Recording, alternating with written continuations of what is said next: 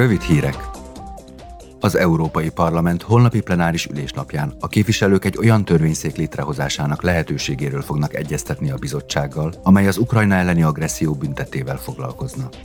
A parlament tavaly május óta sürgeti, hogy az Európai Unió a nemzetközi jogi fórumokon és bíróságokon tegyen meg minden szükséges lépést annak érdekében, hogy az orosz és a belarusz kormányt felelősségre lehessen vonni az elkövetett háborús bűncselekményekért, az emberiesség elleni büntettekért, a népírtásért és az agresszióért. Holnap a képviselők Josep Borrell uniós külpolitikai vezetővel is egyeztetni fognak. Az Európai Unió és Latin Amerika közötti partnerség lesz napirenden. A két térség külügyminiszterei még tavaly októberben megállapodtak egy olyan stratégiáról, amely új alapokra helyezi a kétoldalú kapcsolatokat.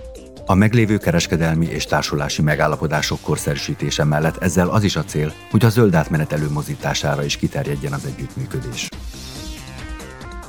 Idén is pályázhatnak az ifjúsági Nagykároly díjra azok a 16 és 30 év közötti európai fiatalok, akik európai dimenziójú projekteken dolgoznak.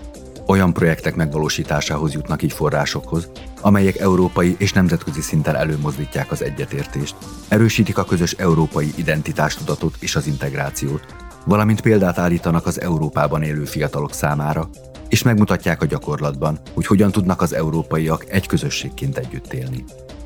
A díjra február másodikáig lehet pályázni.